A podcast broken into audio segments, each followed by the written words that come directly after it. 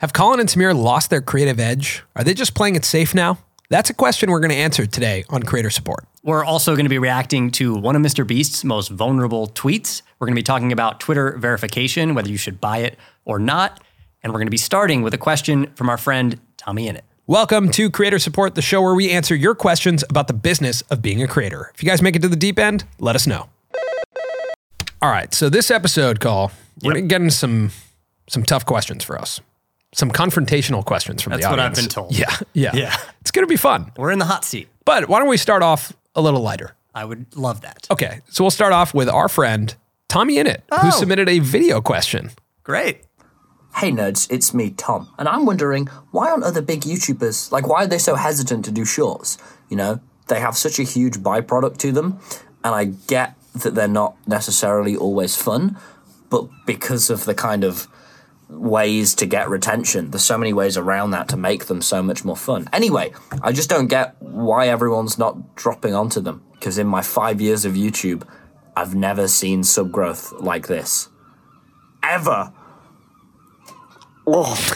Okay. Tommy. All right. A lot to absorb there. Yeah, a lot to unpack Yep. from Tom. Okay. I'm going to start Okay. at him saying, I get that they're not that fun. Hmm. I think that's something that people may overlook when it comes to long form creators who feel like they have to make shorts Oh, or short yeah. form. Even Yeah. Mm-hmm. for you and I, I'm still trying to figure out how I want to tell a story in 30 to 60 seconds, the ways that I enjoy it. Hmm. We're finding ways that are like interesting and fun, but I think it's a process for long form creators. It may not come naturally. Yeah. And so that's part of the reason that you're seeing big creators not post shorts because they're just not used to it. It's not their main expertise if they're very long form Hmm. YouTube centric. I would say for me personally, and maybe for us, but when we first started making shorts, uh, fun was at like all time high with shorts. I couldn't believe it. It was liberating. It was like, oh my God, we figured it out. You know, like this is so fun.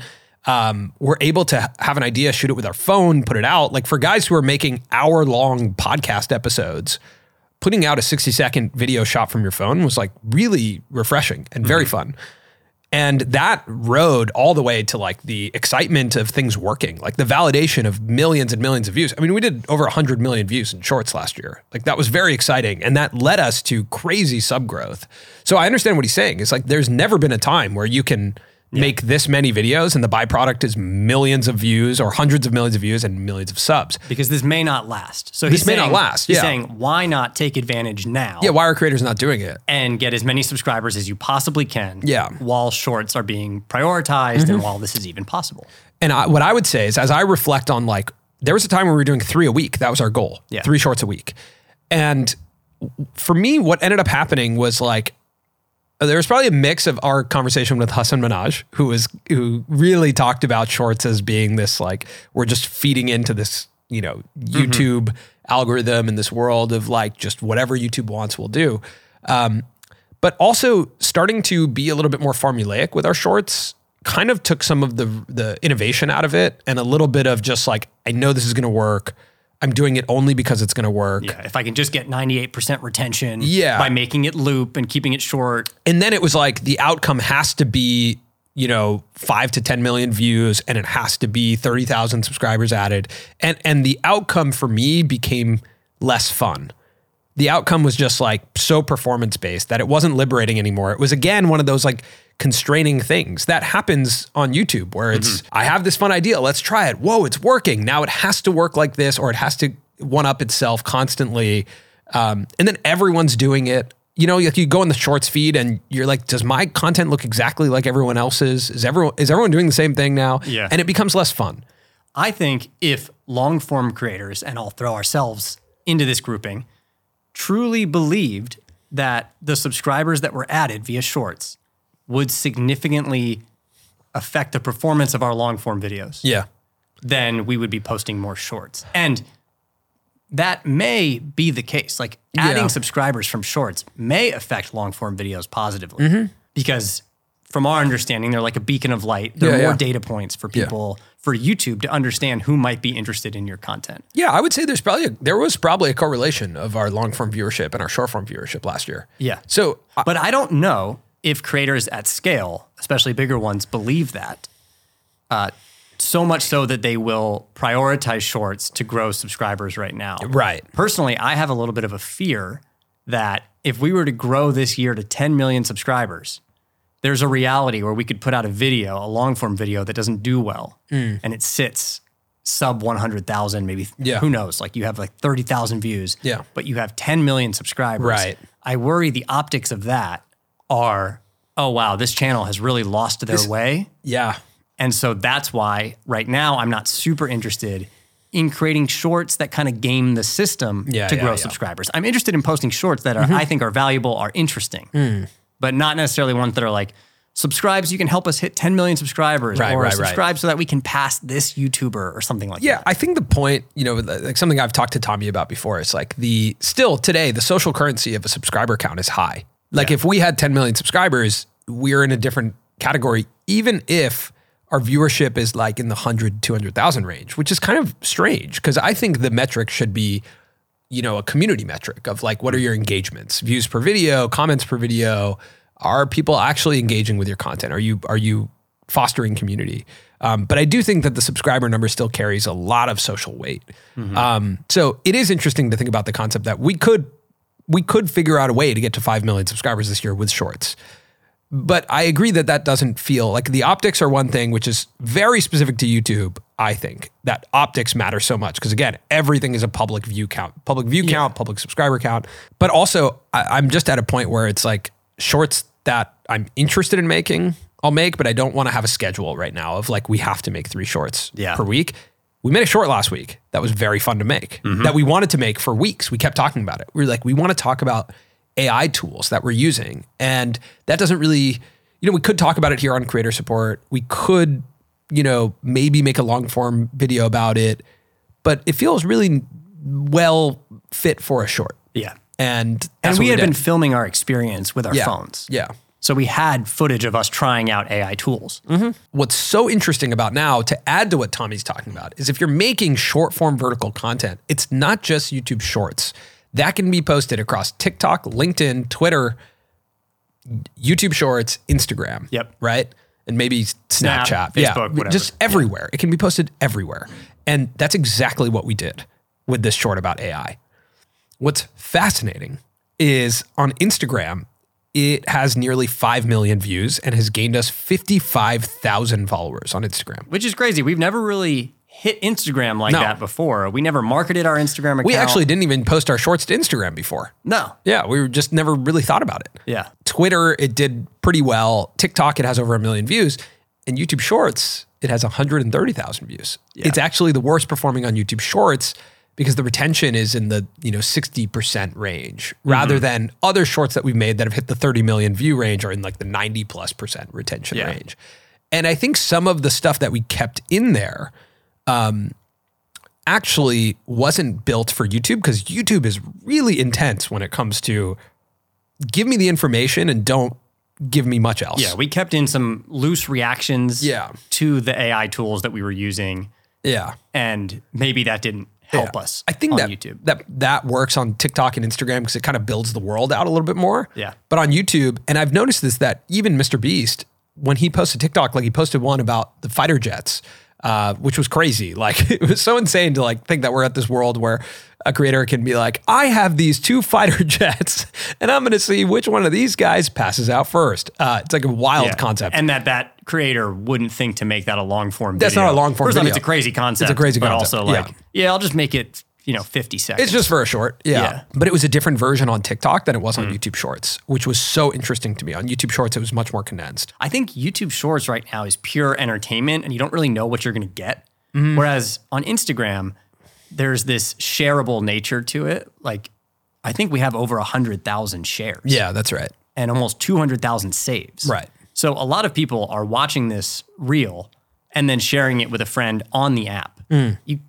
I don't think anyone's really sharing shorts Sure. to another channel, right? To another person via the YouTube app. On Mm-hmm. Yeah. Instagram, there's this huge culture of DMs Yeah, right? true. So it's very shareable. On YouTube, it's like I'm watching this in a silo just for my own entertainment. I'm not taking it anywhere else. It's really interesting to think about like the DMs as the space on Instagram that you're trying to get to. Mm-hmm. That's super interesting. So We ti- always, honestly, we always think about like every piece of video that we make, Mm-hmm. we think could this start a conversation? Totally. But we don't always think about how is the Yeah. conversation Where take place. where's that environment? that Where's the conversation- environment? Yeah, Because on yeah. YouTube, someone has to kind of take it, share it on Twitter, Yeah. Text it to someone. Hmm. But on Instagram, it all happens right there. Oh, that's interesting. So maybe like point Instagram. Oh wow. So back to Tommy's question, like why are more creators not taking advantage of this moment?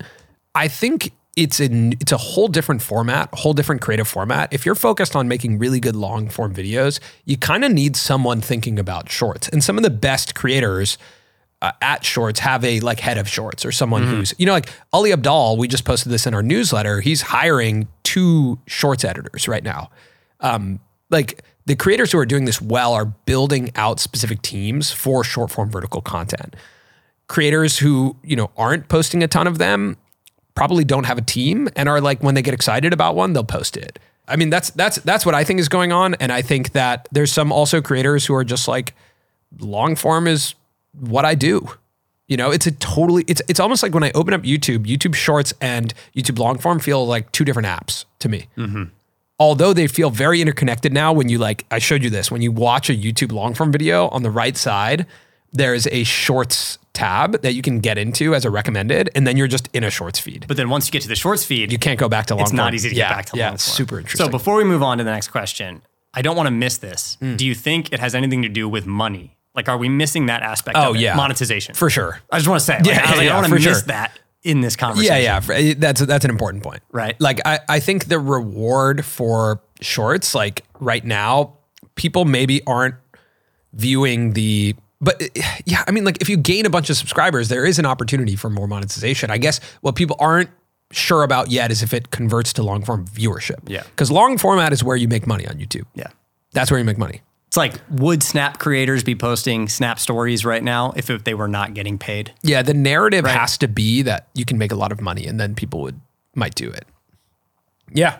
It's interesting. I, I think i'm more energized right now about youtube shorts than i've been in a while and a lot of that is also because of the cross-platform nature of short-form vertical So content you can take it everywhere. that, that we can post it everywhere and like i almost feel this level of excitement uh, we have it with our podcast with this show you know or with our main channel podcast where it's like it's posted on Spotify and YouTube, which is really exciting because you can be like, oh, it underperformed here, but it overperformed here. And I've never experienced it where we posted across five platforms and we're like, whoa, it overperformed here, underperformed Yeah. here, overperformed here. Like that's that's a really interesting new thing for us. I think that speaks to the opportunity for cultural relevance. And Yeah. I think that's another factor that will make creators post short form content. Yeah. Monetization being one, but there's also this opportunity for cultural relevance, which Yeah. happens on TikTok, which I think we found with that AI reel on Instagram. Mm-hmm. And I don't know if creators feel like they're getting tons of cultural relevance from posting a short quite yet. Mm. So I think between monetization, cultural relevance, Yeah. Yeah. But it's like, does that outweigh the potential upside of high viewership and high subscriber growth? I guess so. Yeah. To some creators. it does. Yeah, Yeah. To some creators, it does. And maybe it's because, again, for us as creators, we might be starting to devalue the subscriber number. We talked about it last week. It's potential that we're like the difference between 11 million and 12 million. Like, does it actually carry that much currency? yeah. I don't know. So there's your answer, Tom. Hopefully that was good. We kind of went in a lot of different directions on that. Yeah. Tom, let yeah. us know in the comments what Tom, you, you, think. you, you let us know if we answered that for you. yeah. All right, here we go. This is our first one. That's kind of like a uh, one that I read, and I was like, I'm gonna I'm gonna look away from this. Okay. Uh, JM something helpful. Feels like Colin and Samir are playing it safe. This is a gripe in the subreddit. I was watching the interview with Van Neistat where Colin and Samir mentioned that they're starting to see more success once they switched from creating art to creating media, aka playing it safe by uploading more general appeal content. Makes me a little sad because I think that's the only way to really succeed on the platform. I do want to validate the boys because I understand they're running a business, but they're only creating to be watched right now, not creating for the sake of creating. What would Naval think? Would love someone who wants more of the filmmaker content back. Super interesting. Um, yeah, I, I, you know, I have these feelings sometimes of wanting to experiment on YouTube uh, and wanting to, you know, do completely new things. But it's something that actually Casey Neistat and Andrew Schulz talked about on on the episode of Flagrant that Casey was on. Um, that like, what happens when you have something to lose? You know, and and and Andrew's talking to Casey about his appetite for risk, And I think um, as creators, you work really hard in the beginning uh, to build something, and then you have something. If you're lucky enough to get it, you have something. But having something means you can lose something. Yeah. And that is drenched in fear. I mean, we experimented a ton when we had nothing to lose. Of course. Uh, like what what do you have to lose? And when you and I were the only ones that would benefit or potentially be hurt by what we were putting out. Right. Right now, uh, we have overhead, we have an office, we have people who work for us, and what we do could potentially risk their jobs, Yeah. our ability to pay for this space. Yes. I do think that that's obviously why it's perceived that we are playing it safe and that Of course. at times we are playing it safe. Well, well, there's also a world where we are right. Like we we we don't want to lose some of these things that we have. We Yeah. don't want to compromise our ability to cover our expenses. We mm-hmm. don't want to compromise what we've built. And And even creatively, you want to be validated.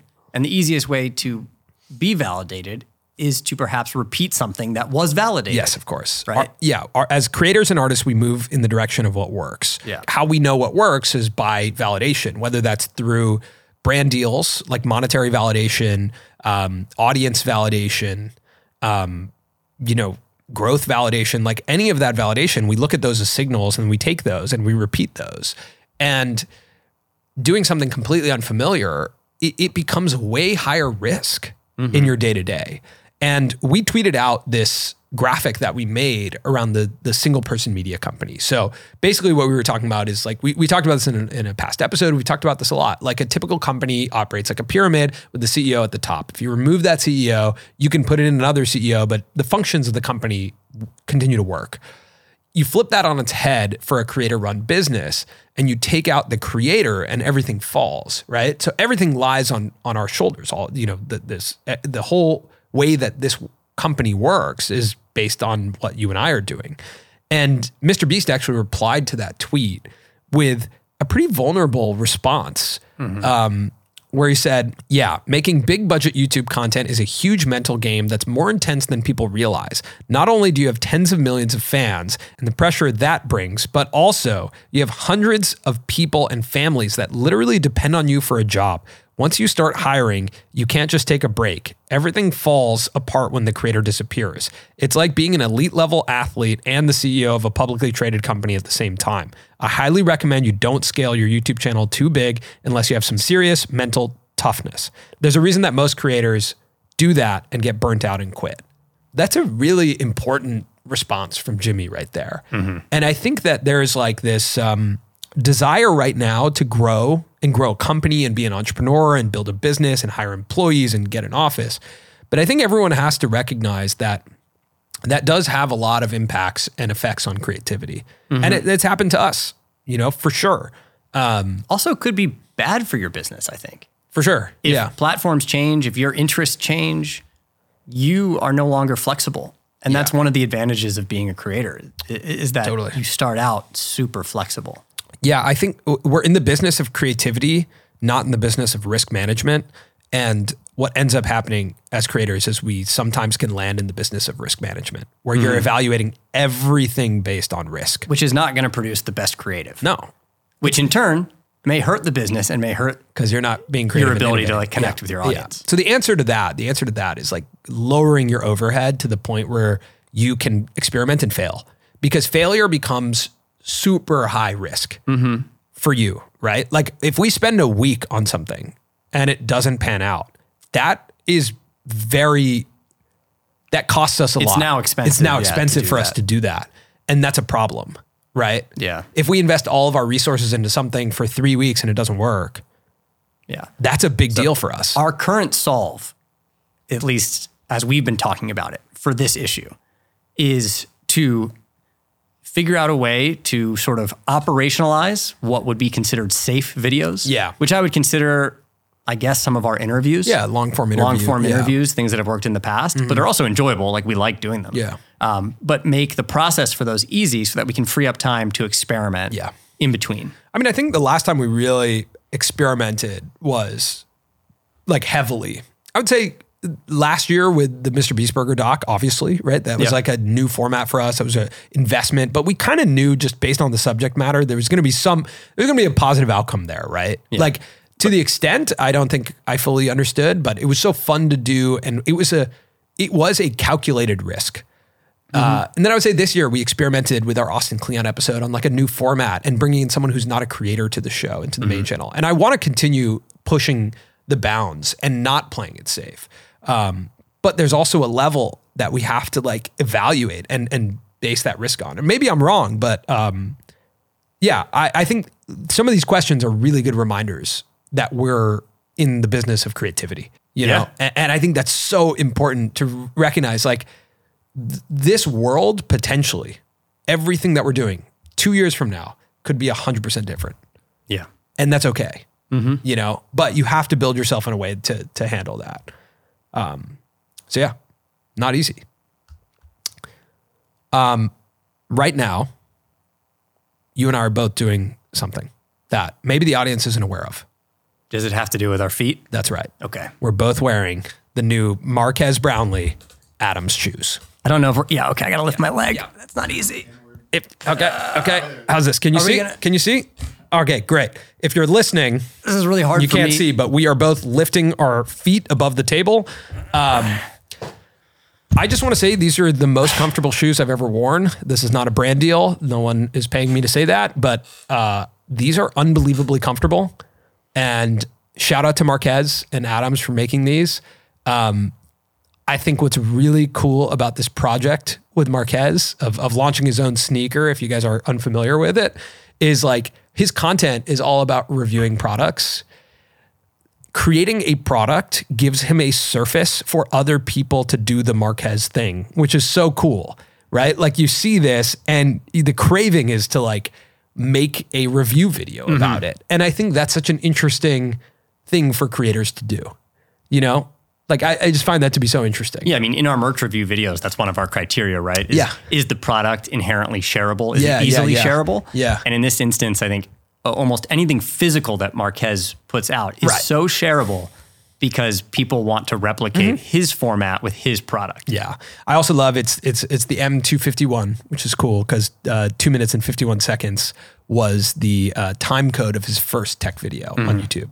That's cool to bring that to, to YouTube. How long are these shoes available? I have mm, I think only three weeks or Three something, weeks, but right? they're It's not already an sold- indefinite amount of time, no, they're sold out though. which I think is the right move. Yes, This agreed. is not, from my understanding, Marques launching a shoe company, yeah.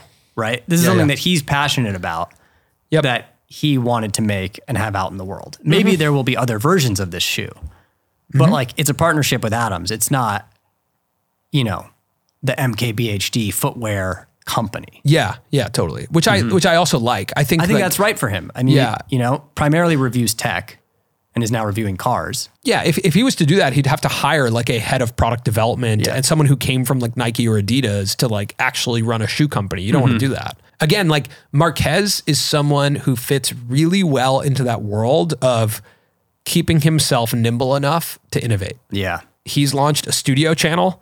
He's launched uh, autofocus channel. Yeah. He's launched a podcast channel, a clips channel with the podcast channel. Mm-hmm. His main channel is evolving and he's doing different stuff outside of tech now. He may be stressed, but he doesn't look stressed at all. we- we- and I appreciate that as an audience member. Totally. That, you know, there's so much joy in what he continues to make.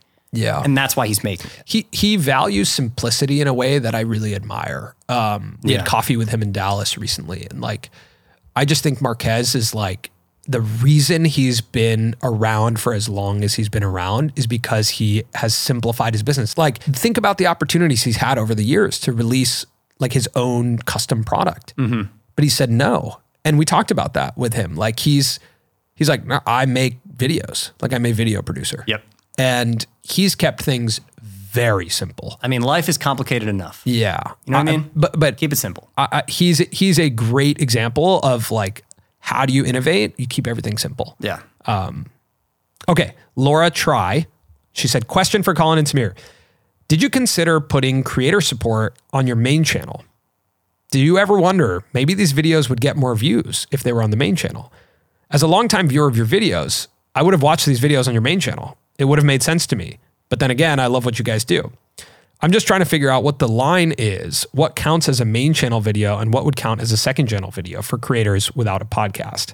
Thanks for all your work. This is a question that I see often. Yeah. And when I read it, I turn my head and I look away. and I move on It's another question we've been avoiding. to Yeah. whatever's Yeah. next because it irks me a little bit. If there's there's a there's some truth in it, Yeah, it's a, it was a viable option, for especially in terms Yeah. of the amount of mind share I spend thinking about are we doing too much? Should we not have launched the creator support channel? Would everything actually have been way simpler this Mm. Yeah. year if we just kept it on our main channel? Yeah. I think about it as, you know, I, I oscillate on this one, or I did a lot when we first launched, but I do think about, you know, what strategically, how I think about 2023 for us is segmenting our audience. So going like last year was about building the, the biggest possible audience. Uh, this year, in the way I think about it, is is segmenting our audience into different intimate groups and this group that is a part of the creator support audience is very intimate and i kind of wanted to place them in a different location Yeah. you know it's it's almost like if there's a big um you know a big convention hall and there's almost like a not a vip area but like a a area for members of something else. And you go from like 100,000 people in a convention hall to to you know 100 people in a small space that space is really intimate and I do think space matters mm-hmm. like where where you hang out and what you can post there and what you can do in that environment where there's 100 people is very different than how you want to engage the 100,000 people and so the intention of the show is to actually have a more intimate connection with people, to be able to open up and talk about this type of stuff that applies to to us and the intimate group that cares about this. And we are seeing it in the analytics of the channel. Like I was showing you, it's well over 50% uh, of our views are coming from subscribers, closer to like 80% of the views are coming from subscribers on this channel. Yeah. Versus on the main channel, which in a given week, if we have a short that pops off or a video that, you know, pops, we can be like sub 10% views from subscribers. It's nice to build something uh, that's not algorithmic or that Yeah. doesn't necessarily require Totally. the algorithm do it to do a certain type of work to reach this crazy amount of audience. Mm-hmm. Yeah. You know, with this new channel, we have the same RSS feed. Yeah. Mm-hmm. So not too much has changed, hopefully, for the audio listeners. And now on the YouTube side, thumbnails are pretty easy. Mm-hmm. The goal here is that if they see your face and my face Mm-hmm. at Mike's and they like it, then they'll click. Yeah. It's not as much about like, did we really grab you Totally. with the with the thumbnail? I do think this is a conversation that happens more inside creator offices and studios and is more complicated than it needs to be. And I call this second channel syndrome. We I called it right. I called it that right when we launched. I wrote a uh, LinkedIn post about it, just like this this syndrome that you have where you're like the main channel has become this thing in my mind. It's become this monster, this beast in my mind and I kind of need a separate space away from it. You know, and I think that's that's just what happens. Like I think if these were on the main channel, um, I would have a different relationship with the viewership number. With the performance. Yeah, and what's nice is I I have just incredible gratitude for the people who listen and watch this show. You know, like I, I just look at it and I'm like, wow, that's incredible. But if it's on the main channel, I would have a different re- relationship with it. Yeah. I would be trying to figure out ways to optimize it and get more viewership and Mm-hmm. figure out what we need to do to build it to, you know, at least 100,000 people listening to every episode no shot. I'm putting a snorkel on on the main channel. 50 minutes into a video on the main channel. People were upset with me about that. Yeah. That that I didn't You didn't I, really, uh, I, I didn't really react to it. You didn't really react to it. I didn't know what to do with it. yeah. Yeah. You were too worried about was this strategically the right move? No, I was just kind of like, You didn't like it. I don't know. It's fine. You don't have to Yeah, like yeah. it. You don't have to it was like a gag that I was like, Ah. that's pretty good. You didn't but- like you pretty good. Yeah, I mean, like it's like okay, Come on. you know, but you know, maybe all the spirit has been ripped out of me. You know, like I don't know. Maybe I'm a there's- shell of myself. There's a post now. in the subreddit That was like, that's "Wh- what happened to that Samir's, Says, like- Come on, Samir. Yeah, like, and it's a screenshot of me Yeah. with the snorkel, the goggles on just, my like, face, moving and forward. you are Yeah. just looking elsewhere. you could not have a care in the world about it. yeah, yeah, yeah, yeah. Well, Well, that's We're what different, happens. you know? That's We're different happens. people. We are different people. We have different. We have very different comedy. Extremely different, really? dude. Sometimes I'll send you like a funny meme, and you Oh. have no reaction to it. Yeah, yeah, yeah. You're And very, that's why- you're very crass I'm not crass, Colin. and and on the nose, which is why I thought you would have liked the snorkel. It's pretty obvious. It's just like wow. Is this an insult? Are you is your insulting me? comedy So the snorkel not crass? was the snorkel. If I were to open up Yeah. TikTok or mm-hmm, Instagram mm-hmm. on your phone, would I not find You'll the find equivalent of like fart jokes? no. Come on. This is a bold faced lie. Bold faced lie. I watch things that are objectively funny. Period. Next question, Wow. Colin. Yeah. Okay. Agree to disagree. Okay, so uh, there was a situation that happened uh, on Monday of this week where you bought Twitter Blue Yeah.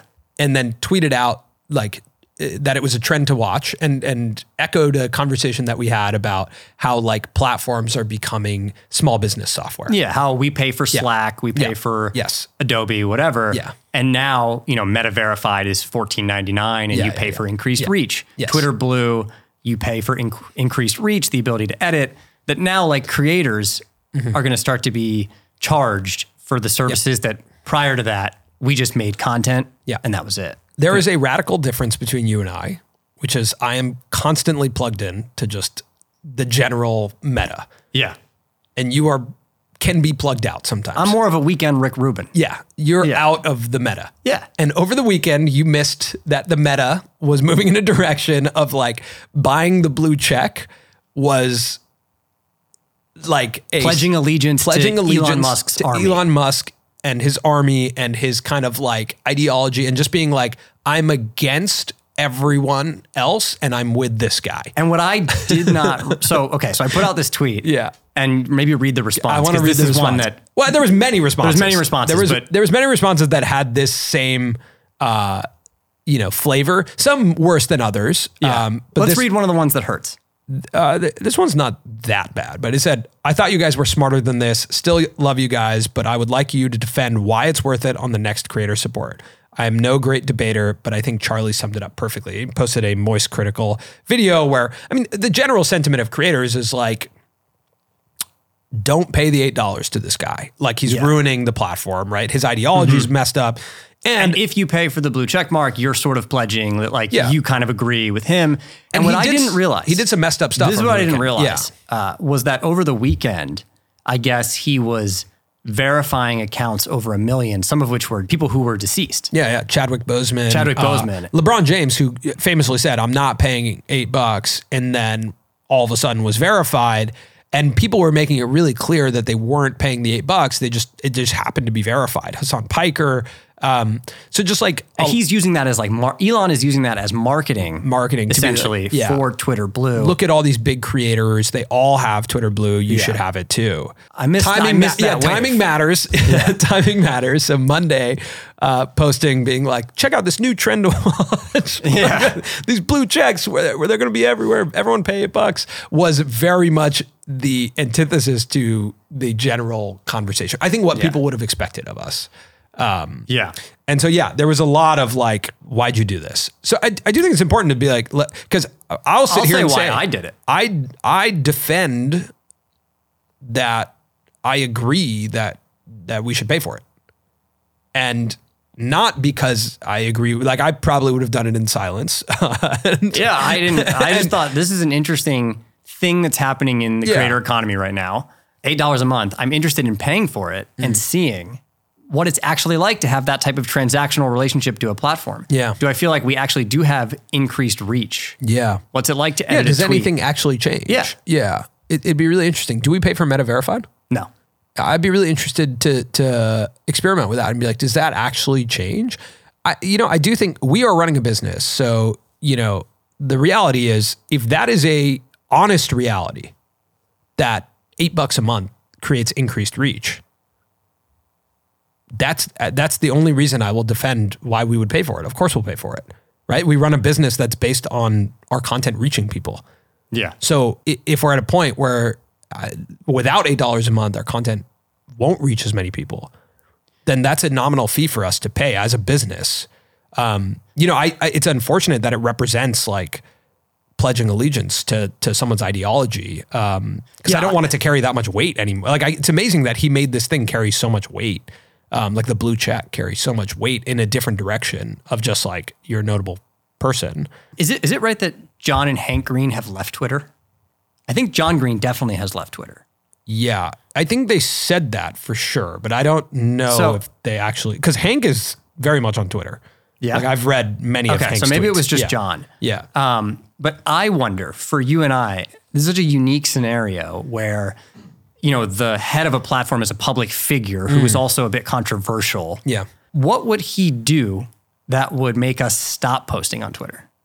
And if that happened on YouTube, what would Neal Mohan have to do that would make us stop posting on YouTube? Is there is there something scenario? egregious, yeah, but I, I yeah maybe I'm. But like, would we shut down our business if it was YouTube? yeah, that's hard. That's hard. Like, imagine truly if Neal Mohan did something.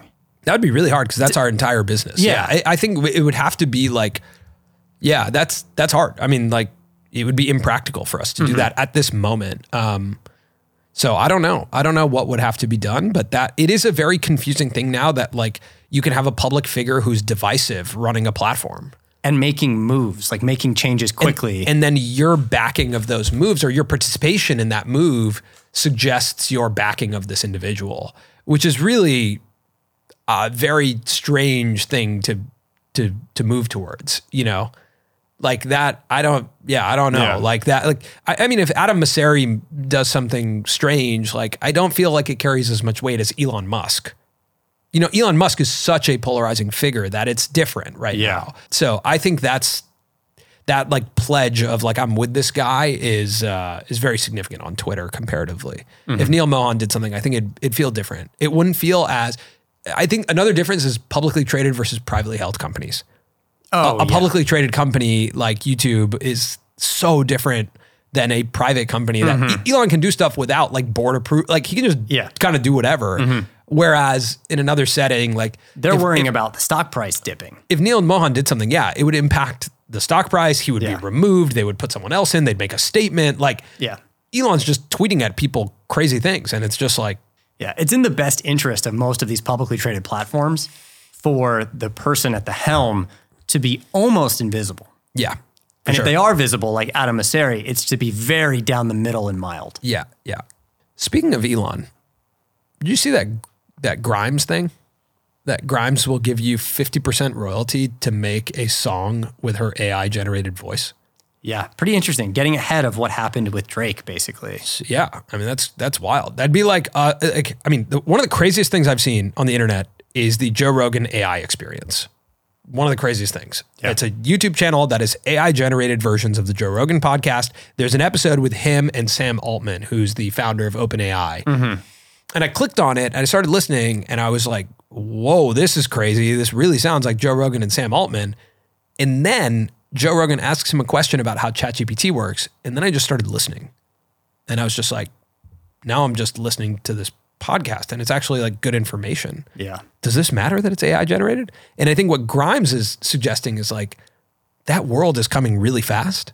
So why not just ride the wave and be like, my voice is now open. Mm-hmm. Use my voice and I'll take 50%. Yeah. And the best know? stuff will rise to the top. Best stuff will rise to the Potentially people start creating with it on TikTok. It becomes a trending crazy. song.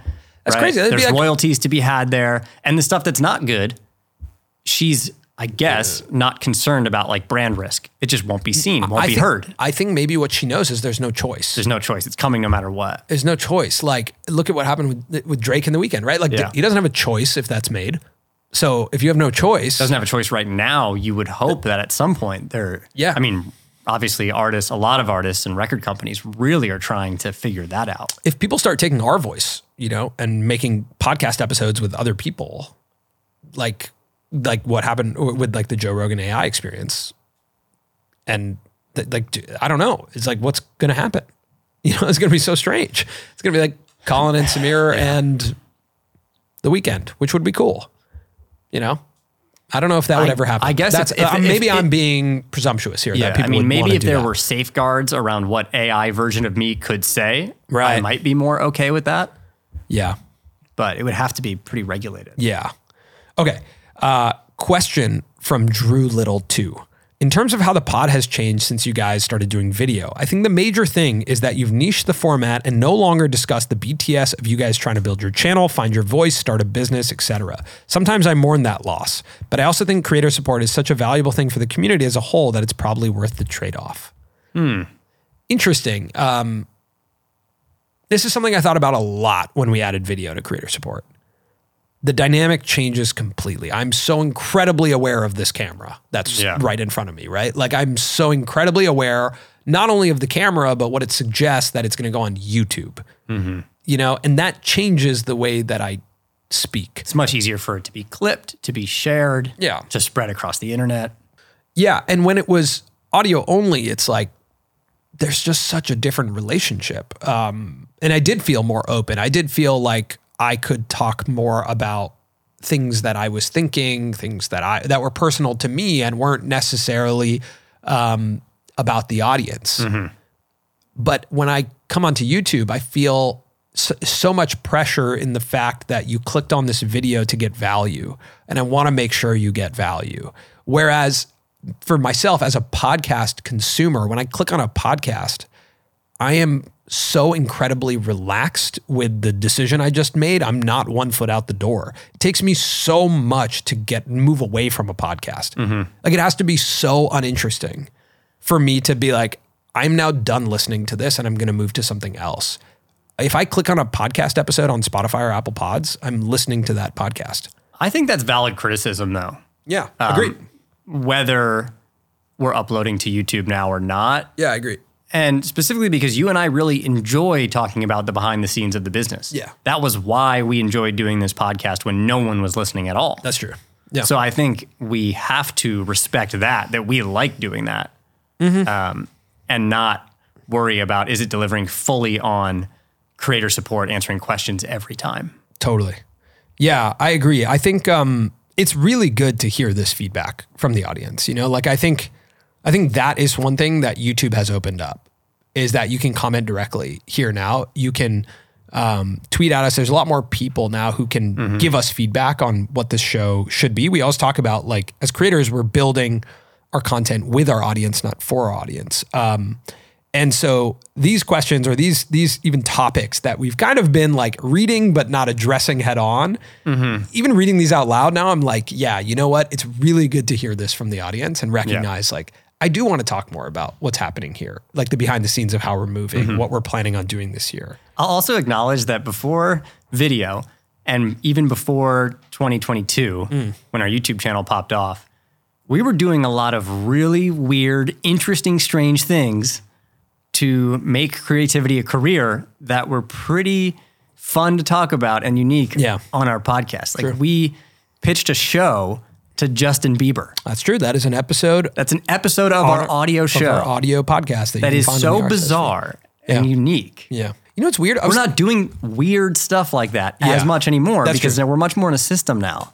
Ah, that's true. That's true. You know? Yeah, we were um Flying to go put on an event with Yes Theory and Will Smith. Like Sure. there, there were just there was we, There were more bizarre things bizarre happening. things, Yeah, pitching a show to Justin Bieber was one of the strangest life experiences. I was thinking about that the other day. Like we were in a room with four people, and one of them was Justin Bieber. Yeah. and we were looking at him in the eyes, pitching him a show. Like that was such a strange experience. seated right next to me. It was such a strange experience.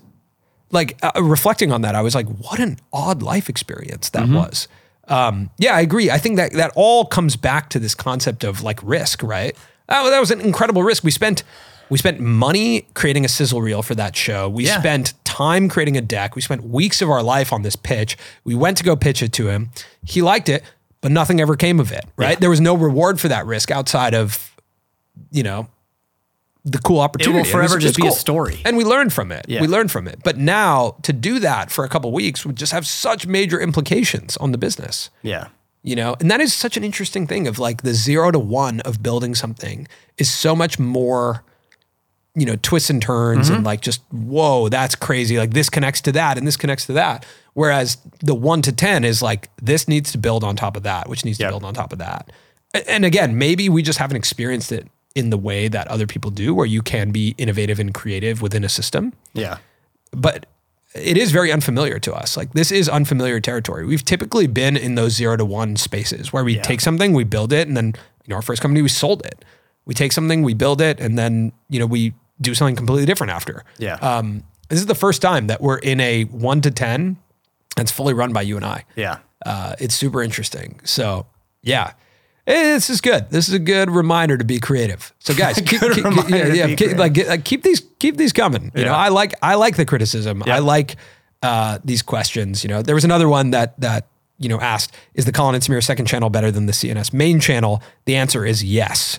CNS take more risks on the second channel and more open and authentic, which raises the question: Why do second channels oftentimes seem better than main channels? We kind of answered that Yeah, we already. went into that. Um, just saying this is a strange creative quirk on YouTube. I agree with that. It is strange. Um, but it's the plight of like building a creative business. It just is. So, good reminder from all of you. Uh, there is a question as well from Raghav Malhotra who says, How many subs does this channel need to get for Samir to shave his beard? Now, I just want to be clear. I haven't shaved this beard off since 2017 I don't think I'll even recognize you. since 2017. That was the last time I shaved it off, like fully. My skin has not seen the sun. My face skin. I don't even know what it's going to look like. So how many prob- subscribers does the creator support channel need to get? 50,000. 50,000. 50,000. That's all, guys. Not so much to ask. Feels pretty attainable. Uh, yeah. Maybe not like in a short window, but Well, it I feels also, attainable. I also, because like Raghav asking this question, I'm like, I should probably air out my skin. Probably. Probably. Yeah. Yeah. I think it's been, Yeah, I think it's time to get a refresh. it's been, uh, it, we're, we're nearing like seven years of not shaving this beard Yeah. off. So Your chin hasn't seen the sun. No. In seven years. in seven years. Does that mean we're in the deep end that we're now talking about how much sunlight your chin has gotten? Are we there? guys, this is why this show can't go on the main channel because we're we're talking about how my chin hasn't seen the light of day. You know, Yeah. so, So we are in the deep end. deep, deep, Okay, deep, deep, deep, deep, deep in the deep end. Good, Colin. good, good, Yeah, good. yeah, yeah, yeah, yeah. Great. Deep, deep, deep, deep, deep, deep. Um, okay, cool.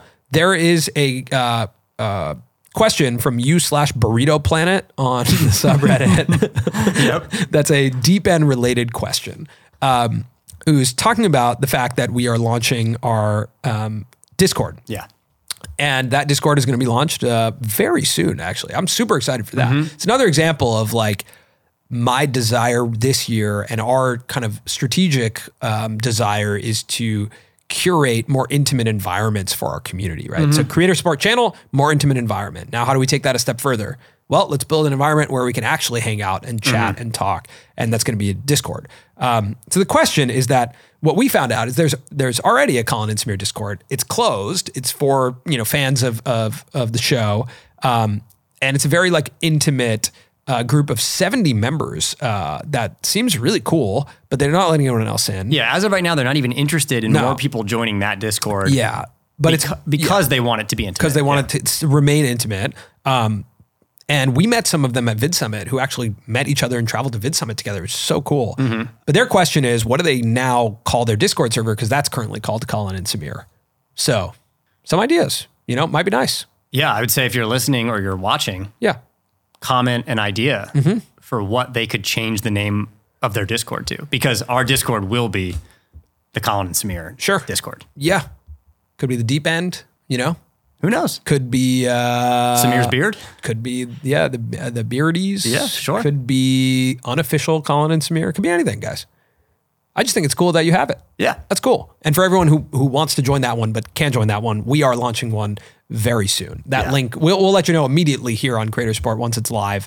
Uh, there'll be a link to it, and uh, we are working very hard with our with our mods right now, the mod squad, on working on the channels, getting it all set up. Mm-hmm. Um, very excited about that. So. Thank you for asking these questions. This was a really actually fun and, and illuminating episode Yep. um, to talk about um, some of the stuff that we've been thinking about. There is more content coming to the main channel now, and we, you know, expect us to experiment there. Before we go, Yeah. any gripes from you?